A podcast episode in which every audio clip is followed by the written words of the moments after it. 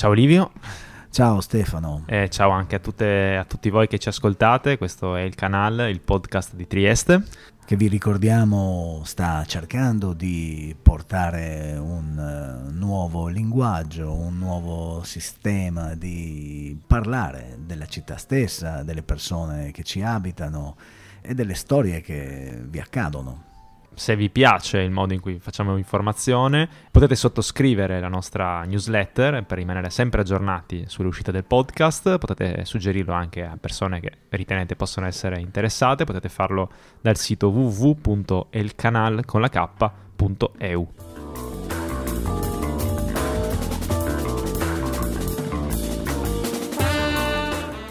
E oggi parliamo di sicurezza. Ti senti sicuro qui a Trieste tu?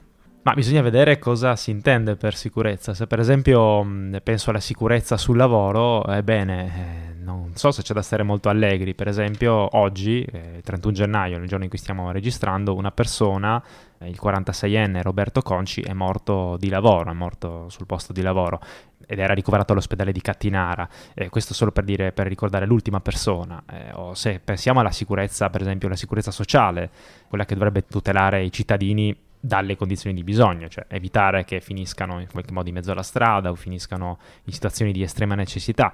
E penso alle recenti dichiarazioni del sindaco di piazza quando ha ribadito che lui non vuole aprire il sottopassaggio di Piazza delle Libertà perché in tal modo in queste giornate di freddo invernale le persone potrebbero trovare in qualche modo riparo penso anche alla sicurezza che purtroppo non ha avuto quella persona eh, che si chiamava Jan Pengo che pochi giorni fa a San Giacomo è morto in un incendio causato da un sistema molto artigianale che si era fatto per riscaldarsi a casa. Era, questo è un problema di, di povertà, di, di mancanza di risorse che ha creato un grosso problema di sicurezza, non solo per la persona che sfortunatamente ha perso la vita in questo evento, ma poteva anche andare molto peggio, poteva incendiare tutto l'edificio. Quindi sì, se tu mi chiedi se mi sento sicuro, insomma, eh, però eh, è anche vero che di solito di sicurezza si parla solo in un altro modo.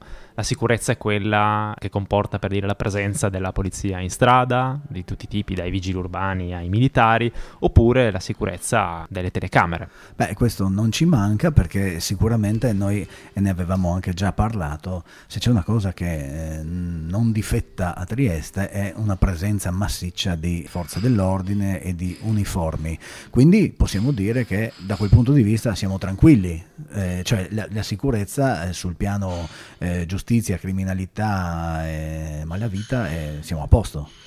Beh, stando alle classifiche, quelle sulla qualità della vita, che per carità sono opinabili, eh, eh, però insomma eh, spesso evidenziano un trend abbastanza, abbastanza, chiaro, sia quella del Sole 24 Ore che quella di Italia Oggi, eh, mostrano un crollo della qualità della vita a Trieste, Trieste esce dalla top 10, e uno dei motivi è proprio la sicurezza. E quindi tutto questo spiegamento di forze, tutta questa propaganda che è stata fatta anche da, che, che, sta, che si sta ancora facendo, questa maggioranza del, che governa il comune ha basato gran parte sua, del suo consenso proprio parlando a sproposito di sicurezza. E i risultati sono questi. La qualità eh, di questa cosiddetta sicurezza è calato nel, nel frattempo che loro governavano. E poi ecco, le altre sicurezze, come dicevamo prima, quelle che di solito vengono dimenticate o messe, messe in disparte proprio perché sono, sono, la priorità di chi ci governa, ecco, quelli sono anche, anche, anche loro purtroppo benché aumentate. Comunque parlando invece della sicurezza che piace tanto a loro e quella di cui loro parlano sempre, proprio qualche giorno fa il comune di Trieste ha fatto una conferenza stampa in cui ha presentato questo progetto di ampliamento del sistema di videosorveglianza sul territorio, eh, sono stati installati 26 nuovi punti di ripresa e in totale ora sono 147 le telecamere che il comune di Trieste gestisce direttamente l'assessora Caterina De Gavardo ha detto, cioè, ci ha tenuto a precisare che l'amministrazione crede nella videosorveglianza come importante strumento di sicurezza. Eh, si è trattato di utilizzare oltre 100.000 euro, parla di 112.500 euro di fondi regionali, per ampliare appunto la rete di videosorveglianza della città. Avere un sacco di obiettivi puntati su strade, piazze, eh, androne, portoni, case. Ci garantisce veramente un qualche grado di sicurezza in più? Il fatto di, di poter vedere in tempo reale oppure in differita, perché non, non è detto che tutte queste telecamere siano eh, monitorate H24 da, da sguardi umani, cioè, queste registrazioni o queste riprese ci aiutano veramente a garantire una maggior sicurezza?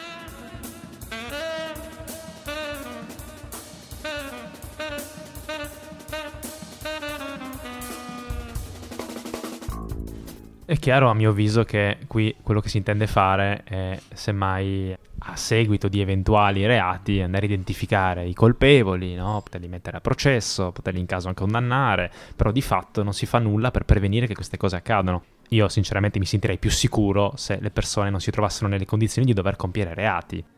Molti nostri concittadini però si lasciano affascinare da questa idea che la semplice installazione di telecamere possa essere una bacchetta magica per risolvere il problema di effrazioni, di reati, di criminalità di vario genere. Sì, come se nel momento in cui una persona sa di compiere un reato non usa magari modi per nascondere il volto che siano passamontagna, che siano cappucci, che siano... Ma infatti eh, quando vengono pubblicate immagini di riprese da telecamere di furti o di azioni violente, spesso il volto è indistinguibile perché la telecamera, cioè sì, ci sono le tecnologie probabilmente, ma io dubito che eh, abbiamo in questo momento siano state installate telecamere in grado di zoomare sul volto, di avere una altissima definizione per individuare le eh, caratteristiche fisiche di un individuo che compie un reato.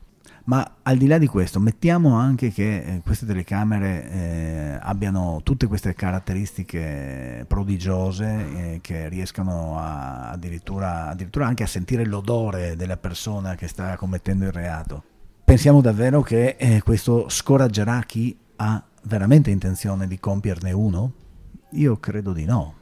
E diciamo che i dati quelli che abbiamo menzionato prima riguardo la qualità della vita, la sicurezza, il numero di reati e via dicendo, ecco, quei dati lì parlano chiaro, non c'è rete di videosorveglianza che tenga. Se una persona è in uno stato di disagio, uno stato di crisi, uno stato di necessità, anche o semplicemente ha perso il lavoro e magari dice voglio fare della delinquenza il mio lavoro, ebbene quella persona lo farà a prescindere dalle telecamere. Quindi l'unica differenza, semmai, è se si riuscissero a usare quelle immagini per identificare la persona e spesso non è possibile farlo per i motivi che abbiamo detto, ebbene lì poi si potrà intervenire dopo per uh, un'eventuale condanna in tribunale, però di fatto quel reato è stato commesso.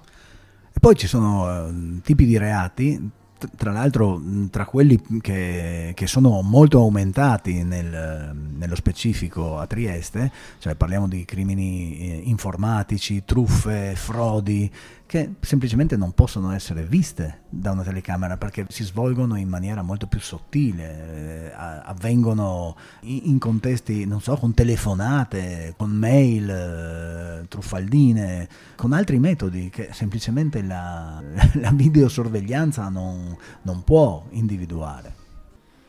Comunque non so se le normali telecamere di videosorveglianza potranno attuare lo zoom, però ecco, eh, diciamo che tra le varie telecamere eh, di cui si è parlato queste settimane sui media locali, ci sono anche quelle che verranno utilizzate adesso dagli agenti della polizia locale. Indosseranno delle body cam, quindi mh, sui vestiti degli agenti ci saranno queste telecamere che potranno riprendere la situazione e anche eh, verranno utilizzati droni per il controllo dall'alto, quelli, sì, quelli potranno spostarsi in caso e quindi anche zoomare all'occorrenza e addirittura avranno dei sensori per rilevare il calore delle persone. Questo drone è costato la bellezza di 20.000 euro del bilancio comunale, all'interno però inclu- di questa cifra è incluso anche il corso di formazione, perché bisogna pure insegnare agli agenti a pilotarlo. Certo, beh, è un, buon prezzo per uh, sapere se ho la febbre o no, insomma, se misura la temperatura del corpo in tempi di Covid certo. può tornare utile. E voi vi sentite sicuri? Avete qualche storia di cui siete, siete, stati protagonisti, siete stati minacciati o vi, vi, siete sentiti in pericolo nella nostra città, avete avuto qualche brutta avventura o al contrario avete qualche testimonianza opposta, magari potete muovervi liberamente alla notte senza che vi, si, vi succeda niente. In entrambi i casi saremmo curiosi di conoscere le vostre impressioni. Quindi scriveteci, scriveteci, contattateci alla mail elcanal pm.me. Sempre è il canale con la K. E questo appunto era El Canal, il podcast di Trieste. E io sono Livio Cerneca. E io Stefano Thieri. Alla prossima.